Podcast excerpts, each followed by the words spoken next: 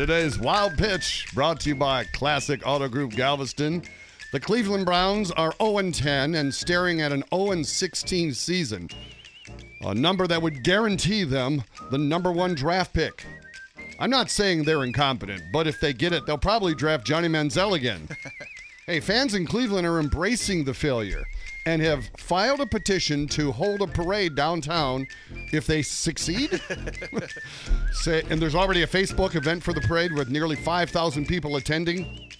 Hey, aren't Cleveland fans still tired from the Indians parade? Oh, cheap shot. That's today's wild pitch.